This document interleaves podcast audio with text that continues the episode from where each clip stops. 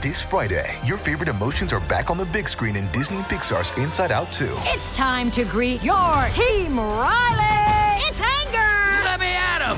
Fear. Safety checklist is complete. Disgust. Ew, ew. Sadness is in the house. Oh no. Hello, I'm anxiety. I'm one of Riley's new emotions. Disney and Pixar's Inside Out 2. There's a part two. We're going! Rated PG. Parental guidance suggested. Only in theaters Friday. Get tickets now. We took it all. We brought them to our land. An endless night, ember hot and icy cold. The rage of the earth. We made this curse. Carved it in the blood on our backs. We did not see. We could not, but she did. And in the end, What will I become? Senua's Saga. Hellblade 2. Play it now with Game Pass. Welcome to the New Books Network. Hello, this is Eric LeMay, a host on New Books in Literature, a channel on the New Books Network. Today I interviewed Dinty W. Moore and Zoe Bossiere, the editors of the new anthology, The Best of Brevity 20 Groundbreaking Years of Flash Nonfiction. The anthology brings together the best of Brevity magazine, which publishes works of literary nonfiction that are less than 750 words. So, how do you write about, say, the experience of becoming a mother, or losing a father, or coming of age, or the nature of our age, all in less than 750 words? And how do you do it powerfully, beautifully, and artfully? It seems impossible. And yet, for over 20 years, this is exactly what brevity has given us thousands of literary gems that glow and pulse with our humanity. Today, I get the chance to ask Dinty and Zoe about how these 750 words or less wonders work and how the magazine has fostered a new literary genre into American letters. The New Books Network. Thank you for having us. It's great. Uh, and I'm really looking forward to our conversation today. And our conversation is also a celebration. Um, you both have put together an anthology, The Best of Brevity. 20 groundbreaking years of flash nonfiction. Um, so here we are celebrating 20 years of a literary magazine in existence, which is no small feat in itself. Um, but it is also one that's that's been tremendously innovative in terms of not only um, taking place on a digital format long before this was a thing, um, but also I think creating and fostering an entire genre of of American literature um, in a really essential and and productive way that's that's really changed the landscape of how we think about literary nonfiction. And and I'm just thinking about those those readers who might click onto this, you know, they're they're in the car, um, and and they're just kind of curious about, you know, what is flash nonfiction? I'm wondering if we could just kind of start there and speak to to an outsider to the genre who might not know what we're talking about. Um, what is this this animal, right? Flash nonfiction. Well, if you'd asked me 20 years ago or 22 years ago, I would have said it's nonfiction that is very brief. And in fact, it is. All, all the brevity essays uh, have been 750 words or fewer. But one of the learning experiences for me of this whole journey is that it, it's more than just shorter. There's something unique about the experience of writing and reading such intensely compressed true stories.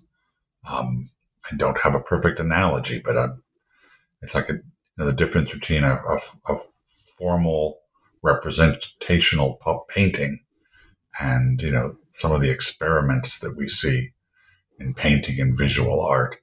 Uh, the, the, the, the flash form has taken on a very experimental um, and unusual and surprising uh, face to the world. And and literary artists have jumped in, you know, nonfiction storytellers have jumped in and sort of taken this form and made things out of it that I never imagined possible. That wasn't that wasn't a very clear answer uh, because it's it's an art form and it's hard to nail it down. But it's it's a very intense, compressed, vivid, emotional, brief literary experience. Mm-hmm. Zoe, would you like to add to that? Yeah, I mean, for me, having uh, studied the Flash form, having been the editor of Brevity, the managing editor of Brevity for a few years now, and reading just hundreds and hundreds, I think that it's so much easier to know what Flash is by describing elements of it than by prescribing any kind of rule about it, if that makes sense. Um, because every time that I think someone endeavors to do that, much like in nonfiction itself, the genre itself, um, someone comes along and breaks it, right? Um, something that maybe we didn't think was possible in the flash form. Some um, ingenuous writer will come along and and do it. And so um, I tend to think of flash in uh, terms of distillation, right, or in terms of uh, you know, like the iceberg theory in fiction, where there's like a, a small um, small amount that you can see, and then there's a lot kind of implied or lingering under the surface. And so I think that Flash can extend or retract in that way.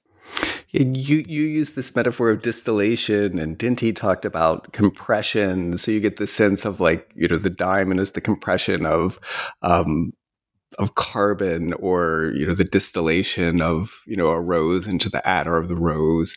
Um, and there is there is this experience in reading these that they're so much larger than the space they take up on the page um, that there's just this this tremendous you know it's like much more like going through this window into a world um, than it is a painting on the wall.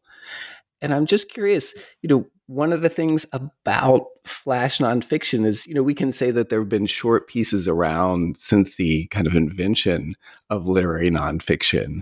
Um, but but one of the things that this anthology marks is really a rise, a robust rise in the genre and its possibilities.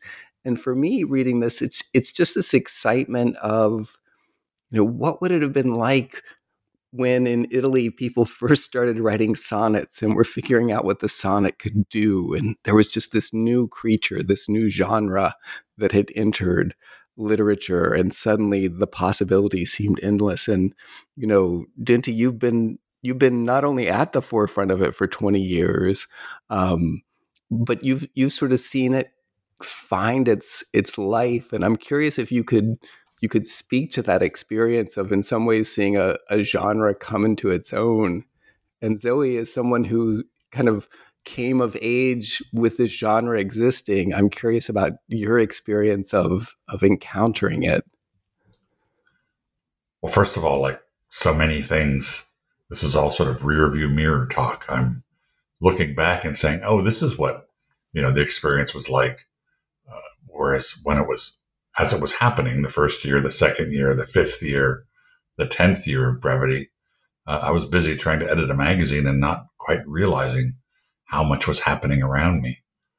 Um, but yeah, it, it, has been an amazing experience to see what was a, a marginal idea. Flash fiction was already becoming established, but flash nonfiction was not something anybody was talking about. To see what was a marginal idea uh, where I had you know four or five authors clamoring to submit their work, and then a year later, ten or twelve authors clamoring to submit their work. To have it grow to, to such an amazingly wide enterprise, uh, that was amazing. And and we've you know Zoe and I both touched on this, but you know when I started it, I thought, okay, flash nonfiction is a is a compressed scene, and somehow that scene has enough of a a promise and a resolution that it feels complete as in an essay. And over the years, I've learned that so much, you know, that it doesn't have to be a scene, a single scene, and it can be so much more than a scene.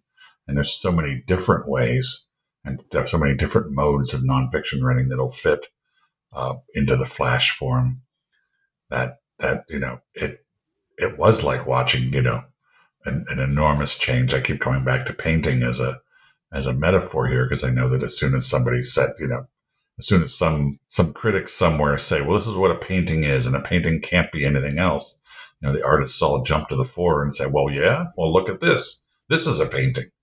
And I feel like you know that has happened in an odd way with the non with the flash nonfiction form. It's it started to define itself in brevity, and then some some writers came and submitted some pieces that did something different and had an enormous amount of energy. I published them, and and other writers said, "Well, yeah, well, guess what? I can also do this." Um, it's always a surprise. Each issue is, I mean, and the issue wasn't a surprise to me because as Zoe and I are editors, we know what's going to be in it. But when, when the issue is finally finished and you look at it and go, my, what, look what the authors have done this time around. It's kind of a surprising moment of, of, of, of forward progress, you know, forward aesthetic progress. It's like, my goodness, we've, we've taken yet another big step forward in, in defining or refusing to define, you know, what's possible in this brief, brief form.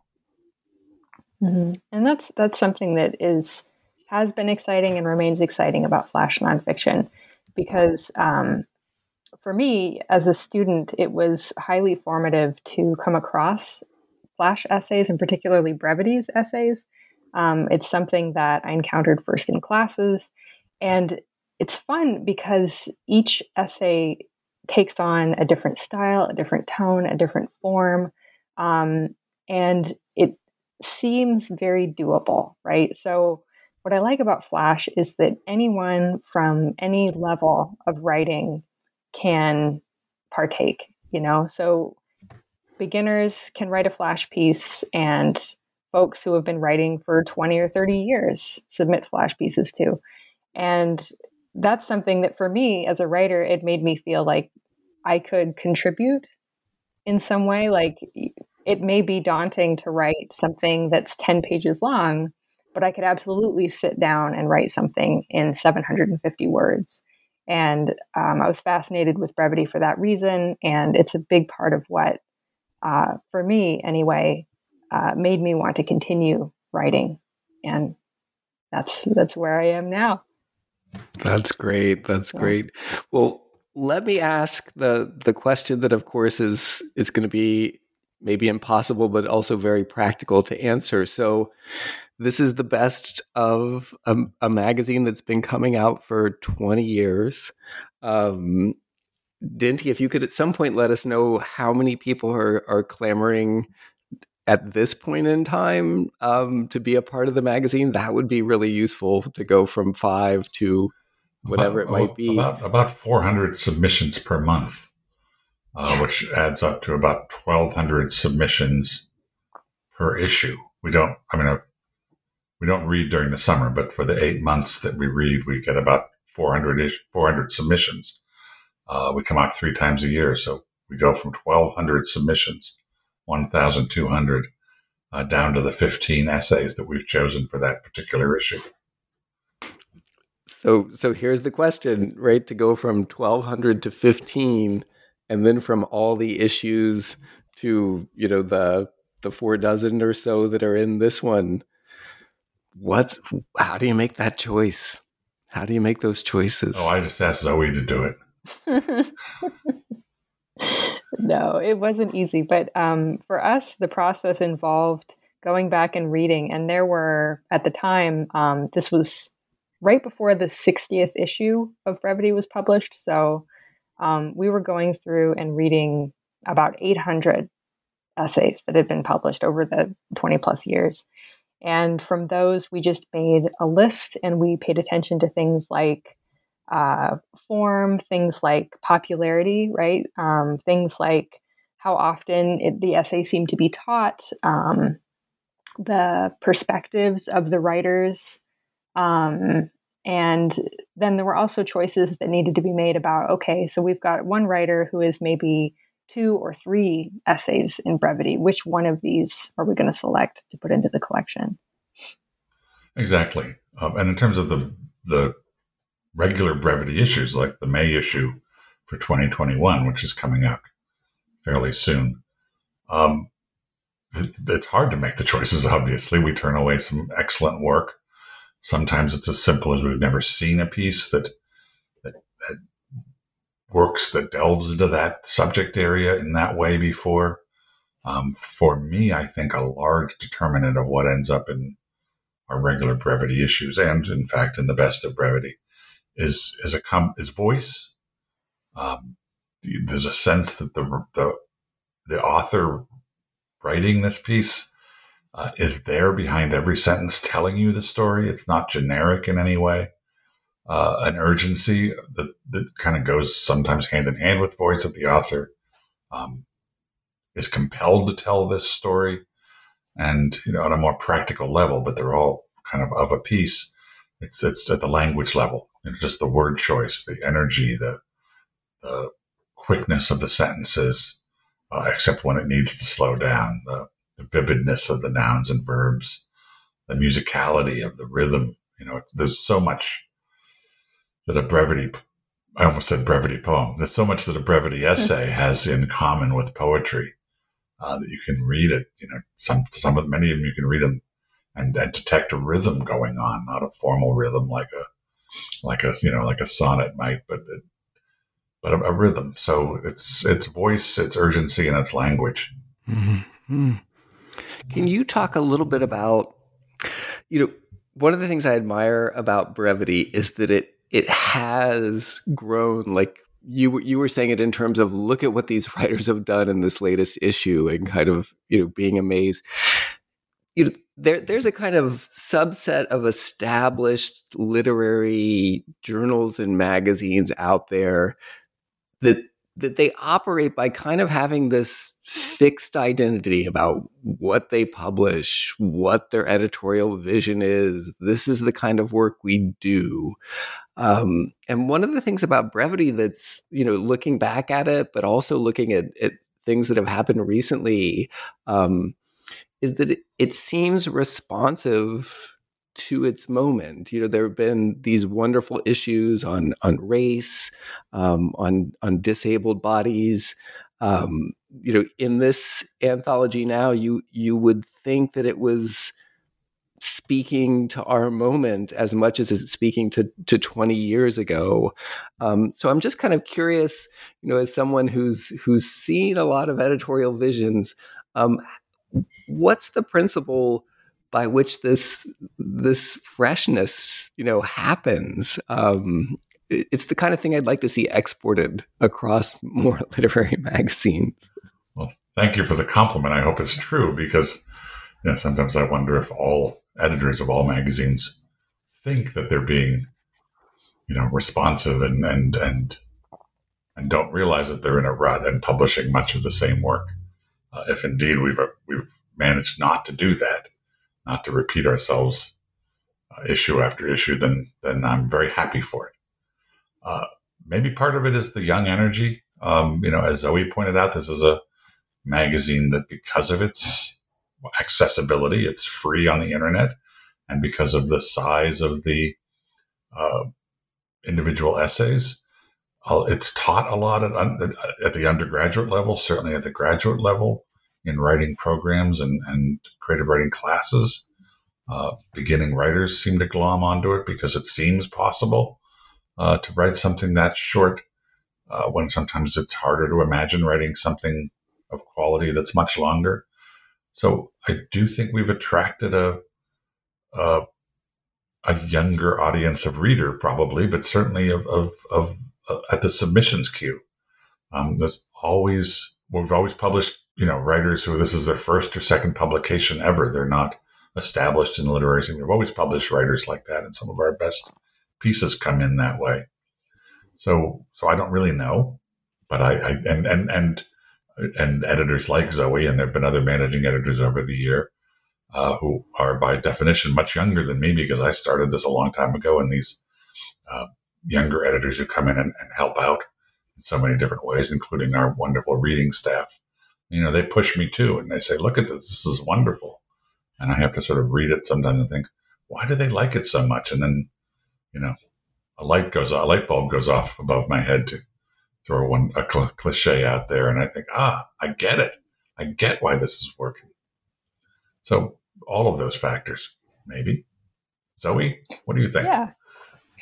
I think everything you said, and then in addition to that, something that we've been implementing, um, especially since we've had um, just a wonderfully diverse reading staff, is to make sure that everyone is reading not necessarily with an eye toward their own taste, but more so like what what haven't we seen before in brevity? And so when there is a piece that comes into the queue that seems like, wow, we've never published anything like this or anything touching on this, or if we have, it was a long time ago, or it was um, looking at it in a different way, uh, that piece is very likely to be read by everybody on staff and discussed at length. And so I think that that, rather than um, just kind of leaving it up to, is this quote unquote good writing, has led us to pick up a lot of things that um, if we weren't looking for them, maybe we wouldn't have wouldn't have ever found because our editors would have just put it aside and said,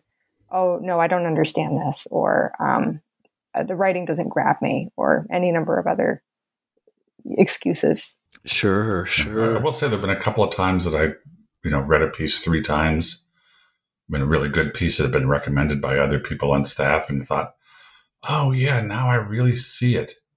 But uh, is this going to be a little too tough for the audience? And I have consistently said, no, the audience can handle it. And uh, they always have. I mean, I, I guess what am I trying to say? Don't underestimate your readers. That's my advice for other editors. Don't underestimate your readers. They're not only smart, but they're hungry for work that's going to challenge them a little. I love that. I love that. You know, earlier in our conversation, you kind of, you know, in, in a lighthearted way, pointed out a dynamic um, that's a kind of defiant one, right? Like here's here's literary nonfiction in the latest issue of, of Brevity, um, and then the writers out there are like, no, it can be it can be this too, it can be that too, and this accounts for some of the surprise of what comes in um, with the submissions. I'm curious, hearing you both speak now, you know the kind of invitational side of of of the magazine um, is really refreshing. You know, many an editor will talk about the woes of the submission pile, um, and there's an excitement in both of your voices about that. I'm wondering if, from your perspectives, is there is there work like you're hoping shows up?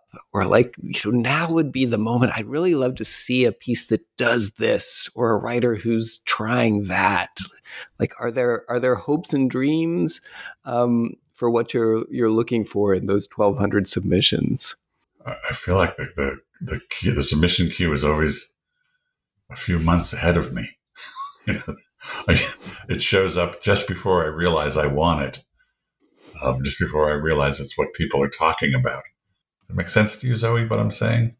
Yeah, it does. I think because we get so many submissions per period, we end up having just so much that could be published in brevity, but that we don't have the space for. So we we're lucky in that way that we uh, are highly selective. Though I will say that something that I'm always looking for and always interested in reading are again perspectives that have not been represented in brevity before or not very extensively. Um, and I've I've put a couple of calls for submissions out on Twitter before, just encouraging people to submit to us, especially if they uh, have a story that they'd like to tell that they feel is underrepresented in traditional publishing venues. Um, and we've gotten some really great pieces yeah, from that, yeah. actually. Yeah, from from calls like that. Uh, and so I'm I'm always open for anything, but I always pay particular attention. I would say if I see something and I think, "Wow, I've not I've not seen that in our magazine yet." Mm-hmm. Yeah, I think it's it's really. Oh, please go ahead, Dinty. Um, I'm also very proud that we don't solicit. I don't reach out to. I have a lot of friends out there who are writers and uh, who published well uh, have names, have books, and I don't, I don't, I don't go out and actively say, "Please send me a piece for brevity." Uh, sure, you know, sometimes uh, a Roxane Gay will submit something through the submittable queue, and I'll look and say, "Oh my goodness, it's Roxane Gay," uh, and I'll, and but but we don't, we don't. Everybody submits through the submittable queue. Um, it, it's not like a, a group of, of writers who you know, have made have made the brevity brand that that that I reach out to and say, you know, come on, send me something, send me something. It's like you open it up and you're surprised to see who's there. Mm-hmm. And the vast and, and, and, and, and, you know people writers like Rebecca McClanahan, Sue Silverman, Lee Martin, uh, Brenda Miller have shown up time and time again because they work hard at the Flash form and have been submitting some of them for you know 20 years. But most of our issues are still made up of writers who've you know never been in brevity before, and it's, it's that that sort of allows for a, a constant turnover and freshness. I hope. Yeah, I, I, think that there's something wonderful as as magazines become more established, you know, and, and brevity is certainly one that I think in literary nonfiction people look to now as like, well, that's that's literary nonfiction. That's where it's happening. Um, to know that that door is opened as a younger writer, I think just to hear that because so many of the doors seem shut. Um, I'm excited yeah. when I re- I'm excited when I read a piece and I realize we're either going to be the first person to publish this writer or you know, maybe they've had one or two other pieces in small magazines. But I, I, it excites me when the writer we're publishing is not an established voice. We took it all. We brought them to our land.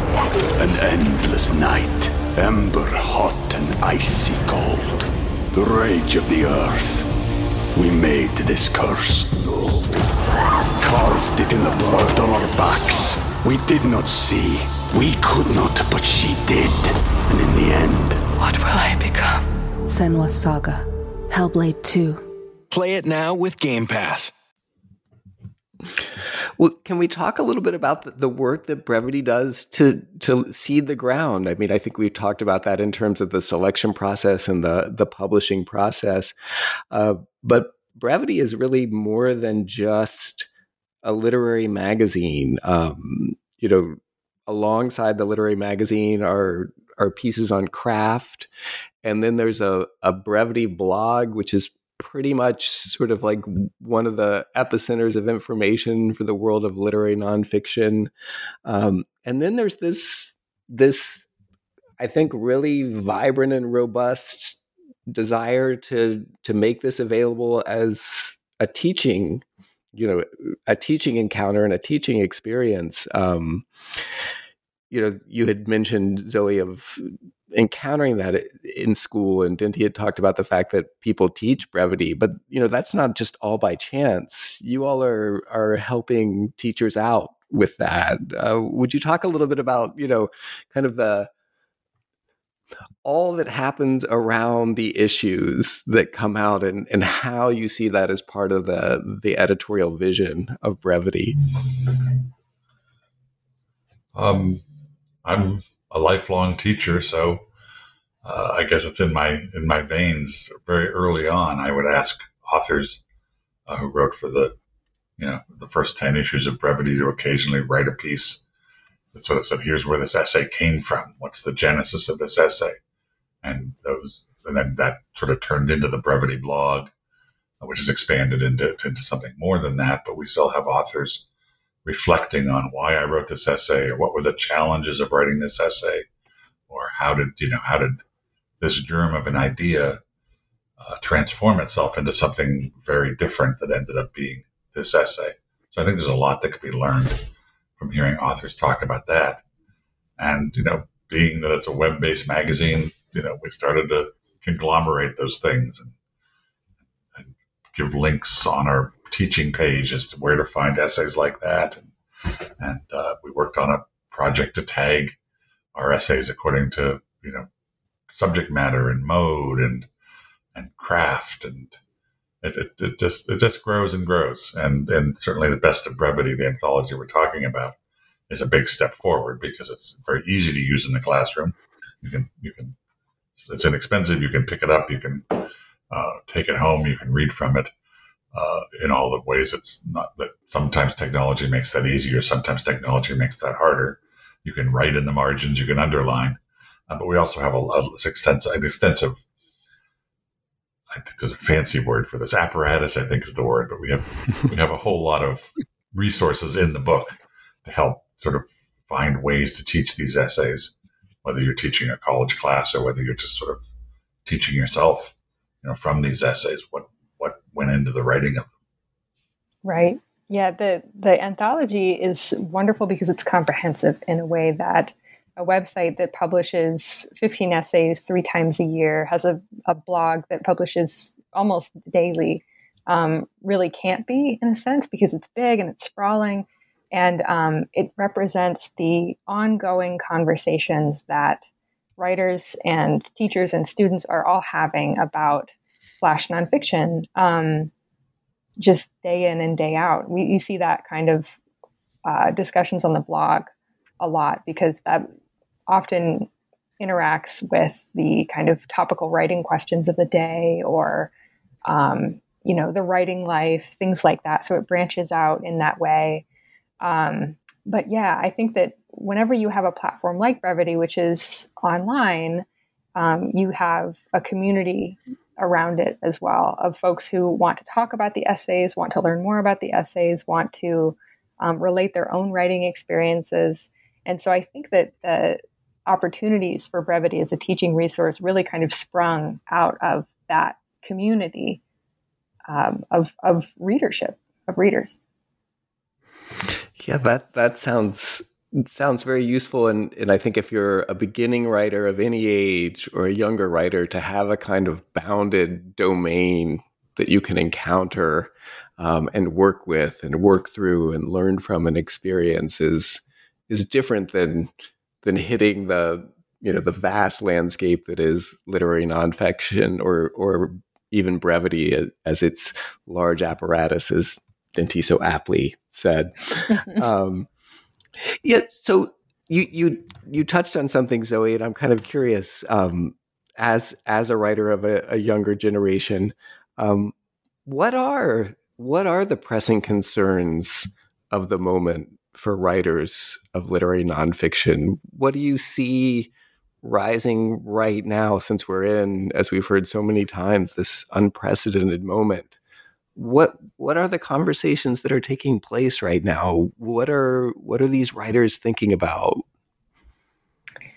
Wow that's a big question. Um, well there's always the kind of perennial question that comes up and comes up and comes up about truth and nonfiction and how one renders artfully uh, through memory. And um, so you see that in the blog quite a bit. But then lately, there have been a lot of exciting conversations too about privilege and about, um, you know, in the publishing world, like who gets to, uh, for example, have a falling out on Twitter, right? Um, and so, like, this is a conversation that I've been following uh, unwittingly, but on Twitter right now just about the privilege of um, of certain white writers, right, and how they can express themselves in a certain way in their writing, um, in public, in ways that is not afforded to writers of color, right?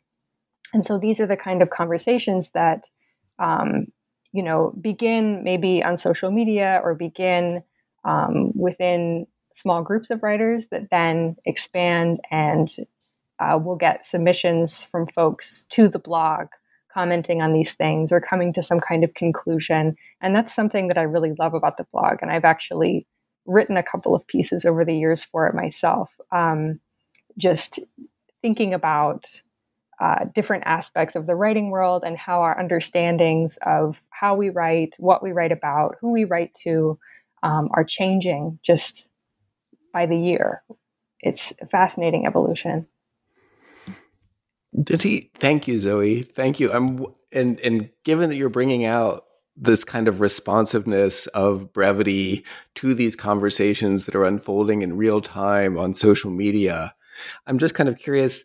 Here we have this this magazine that started on online in 1997 um, by somebody who wrote a book, you know, around then about the fact that you know the internet is just not not not all that maybe hmm. um, and uh, and here you are dinty you know 20 years later over 20 years later um, and and this huge swell of of the digital world has come up around brevity um, where now, you know, on Facebook, any given click, you're going to see prose pieces of people writing about their life that are, you know, just about the same length or on Instagram or something like that.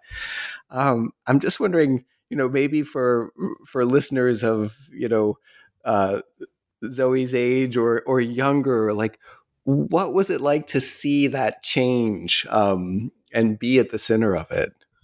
Um, in, in the sense that you were there. Yeah. well, uh, similar to my earlier answer, you know, the answer in the rearview mirror, uh, you know, want, wants to create some sort of coherence to it. But it, at the time, it was like, well, we've only got a week to get the next issue out, and and the submissions queue is backing up. Somebody better read all those submissions, and how are we going to pay for this or make that work? Or you know, it's time to find some more submission readers. It just it just felt like, uh, you know, putting out putting out the daily newspaper, not quite as not quite daily, but uh, you you don't have a whole lot of time to sit around and think, what does all this mean? Uh, you're just doing it. I know there was a I know there was an exciting moment when I realized this was going to be around for a while. I mean, I'm, I'm not exaggerating when I said there were eight writers clamoring to be in the first issue and 12 to be clamoring in the second issue and I think there were probably about 20 readers. Those, you know, those those people we published plus one or two of their spouses, and uh, it it it it didn't take long for me to realize that that a lot of people were reading this and and intrigued by the form. Um, a, a, stroke of luck on my part. Uh, you know, smart smart luck because I saw what was happening in flash fiction and realized that was really interesting. But I, I made the leap that it might be even might be interesting as well in nonfiction. And I, I don't know, it might, might have turned out to be even more interesting in nonfiction. I don't know. Uh, where am I going with this? So there was the moment when I realized people were really going to read it. Uh, there was a moment probably in year four or five where I realized, wait a minute, people are writing pieces specifically for this magazine. They're not, you know, they're not sending us me short pieces they just happen to have lying around. They're they want they want to be in brevity, so they're writing brevity length pieces with brevity in mind. Uh, and then, of course, you know the the rapid growth to where we were getting hundreds of submissions per issue, and and and you know I've been 300, 400, and now we're up to, like I said, almost 1,200 submissions per issue. Um, and it and it and it happened slowly, but it really accelerated about five or six years ago that I realized the magazine had got international. We're getting a lot of submissions, uh, not just from Americans living abroad, but from English speakers, certainly in India, but English speakers in other in other or bilingual speakers in other countries uh, throughout Europe and Asia. Uh, which is also which is also sort of an exciting thing to see happen. Uh, I'm wandering away because I don't remember the question anymore, but it had to do with what what did it feel like to watch this thing take off on the internet, and uh, it was it was it was it was it was amazing. It still is amazing. Frankly, I'm I'm I'm not over it. That's great. Yeah. The question was, how was it back then, old timer? How was know, it back then? One thing we had to pedal to make the internet work. Uh, there was a little pedal under my desk that I would use my feet to keep the internet up and running. I hope you'll keep that around for like the yeah. you know 30th anniversary. We're going to repedal. Zoe uh, probably heard me tell this story before, but it's absolutely true. When I was so excited about this new internet thing and what we called the World Wide Web, then I turned to a colleague of mine. I was teaching at a Penn State campus in central Pennsylvania, and said, "You should you should check out this internet thing. There are at least a thousand web pages you can look at on the World Wide Web." I just thought a thousand web pages was, you know, as big as anything could ever be. I think there's there's a few more than a thousand now. On Brevity site alone, yeah. yeah. Yes, exactly. You've just reproduced your initial vision of the the internet. well, you know, I want to set this up uh, for our listeners. So, one of the challenges of doing an interview about an anthology, um, you know, which is such an important part not the interviews, the anthologies are, just, are kind of such an important part of um, uh, American literary landscapes. You know, they give us this sense of what's happening and what has happened, and you know, touchstones. Um, is that the editors, right? unless they have a particular kind of ego, don't usually put themselves in it. Um, and I'm happy to say that you are you are both the the kinds of literary citizens that wouldn't slip your own things into your own anthology. Um, and so you know it's tough to to figure out how to give a reading to give people an an experience of it um, so so we decided that we could do this kind of experiment to explore what makes a flash piece versus what makes something longer. Um, because both of you, I should, if people haven't picked it up by now, are writers in your own right who are, you know, producing and have produced powerful work.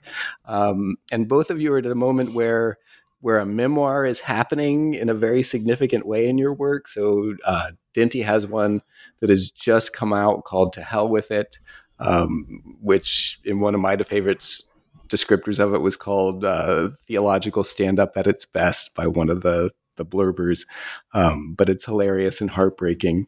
And uh, Zoe is in, in, the midst of uh, writing a memoir um, that's already being published, uh, you know, in really august places like Guernica. Um, so we thought that that perhaps each of you could read a snippet um, from your memoirs that that might stand as uh, you know, kind of brief literary nonfiction as a flash, but then perhaps we could talk about you know what is it that makes it flash like but also what is it that that lends itself to being part of a larger whole um, as compared to these flash pieces that stand on their own um, does that feel like a, a, fair summary of what's about to go down mm-hmm. yeah sure sure.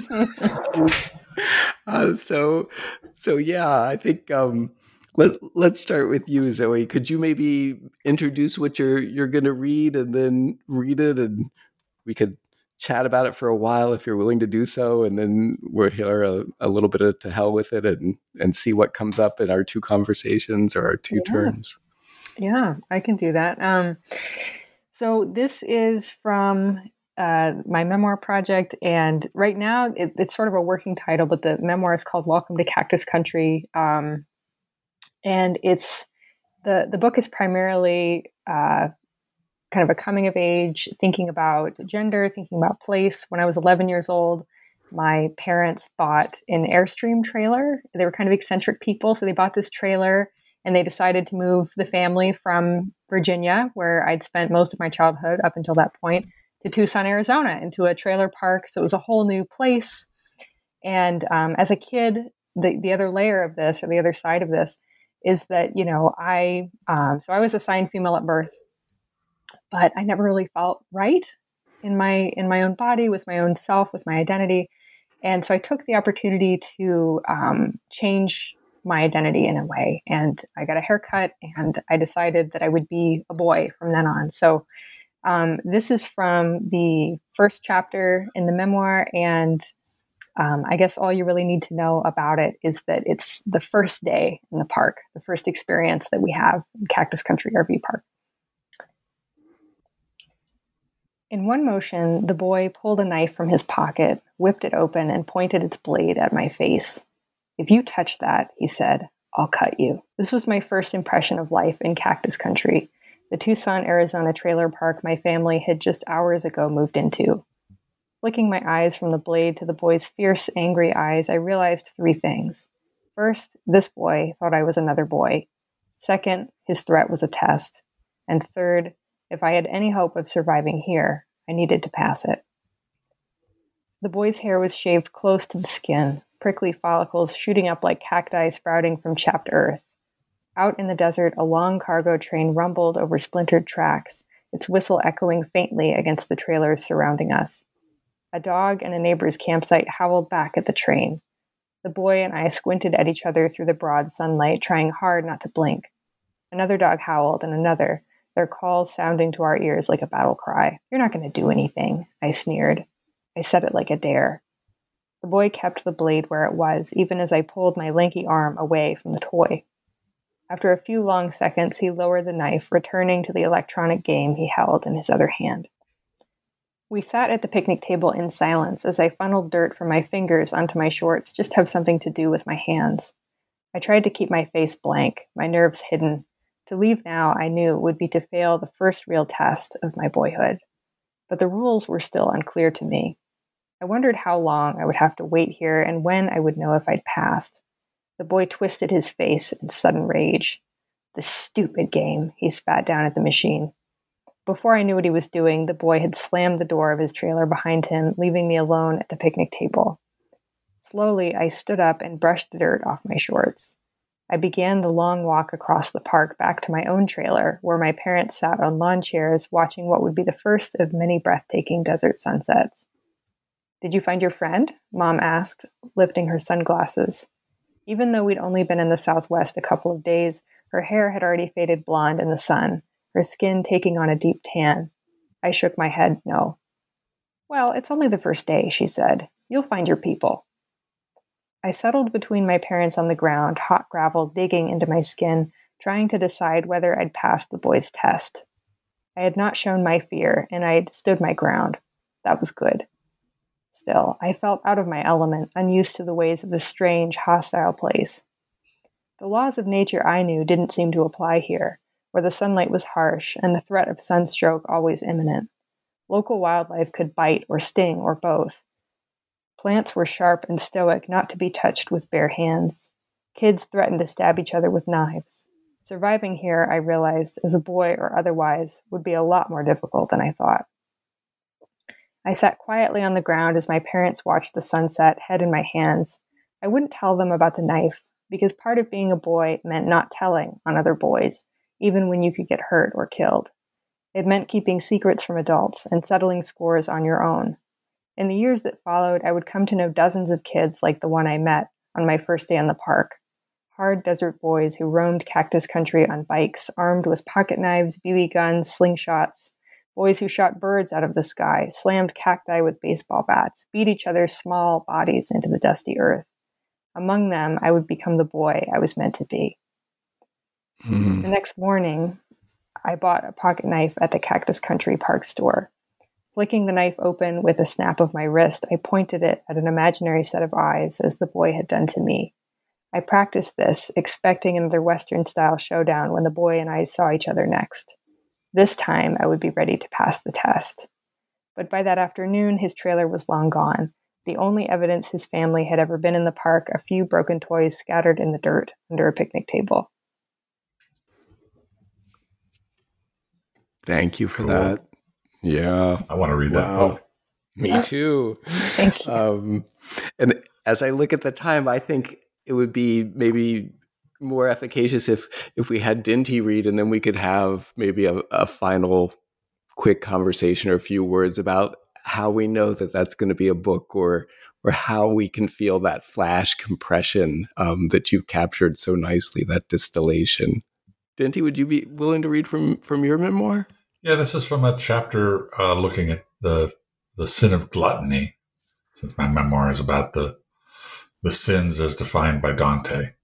Uh, it takes place at the 26th World Chicken Festival's uh, 96.7 FM Cool Gold Hot Wing Eating Contest in the birth in the home that was the birthplace of uh, Harlan Sanders, founder of Kentucky Fried Chicken. I'm waiting for the wing eating contest to begin because I'm, in fact, part of it. I slide closer to the meekest looking among my fellow contestants, hoping to seek some reassurance. He looks to be in his mid twenties, short, round, and baby faced, except for an Amish style beard that rings the underside of his chin. You in this? Brandon asks me. I've sat down next to him on some folding chairs, and he stares down for the most part, studying his sneakers. Yes, I answer. You? Sure am. He looks up a moment, meets my eyes. You done this before? I avoid the question. Well, my wife says I eat too fast, that I, that I don't even chew my food sometimes. Brandon grins. I'm the same way. I don't eat. I swallow. He smiles and closes his eyes as if maybe the memory of his eating habits gives him a certain satisfaction. I suggest then that the two of us should take a walk and work up an appetite. Brandon glances up from his Nikes, narrows his eyebrows, realizing at this very moment, no doubt, that I am a rank amateur.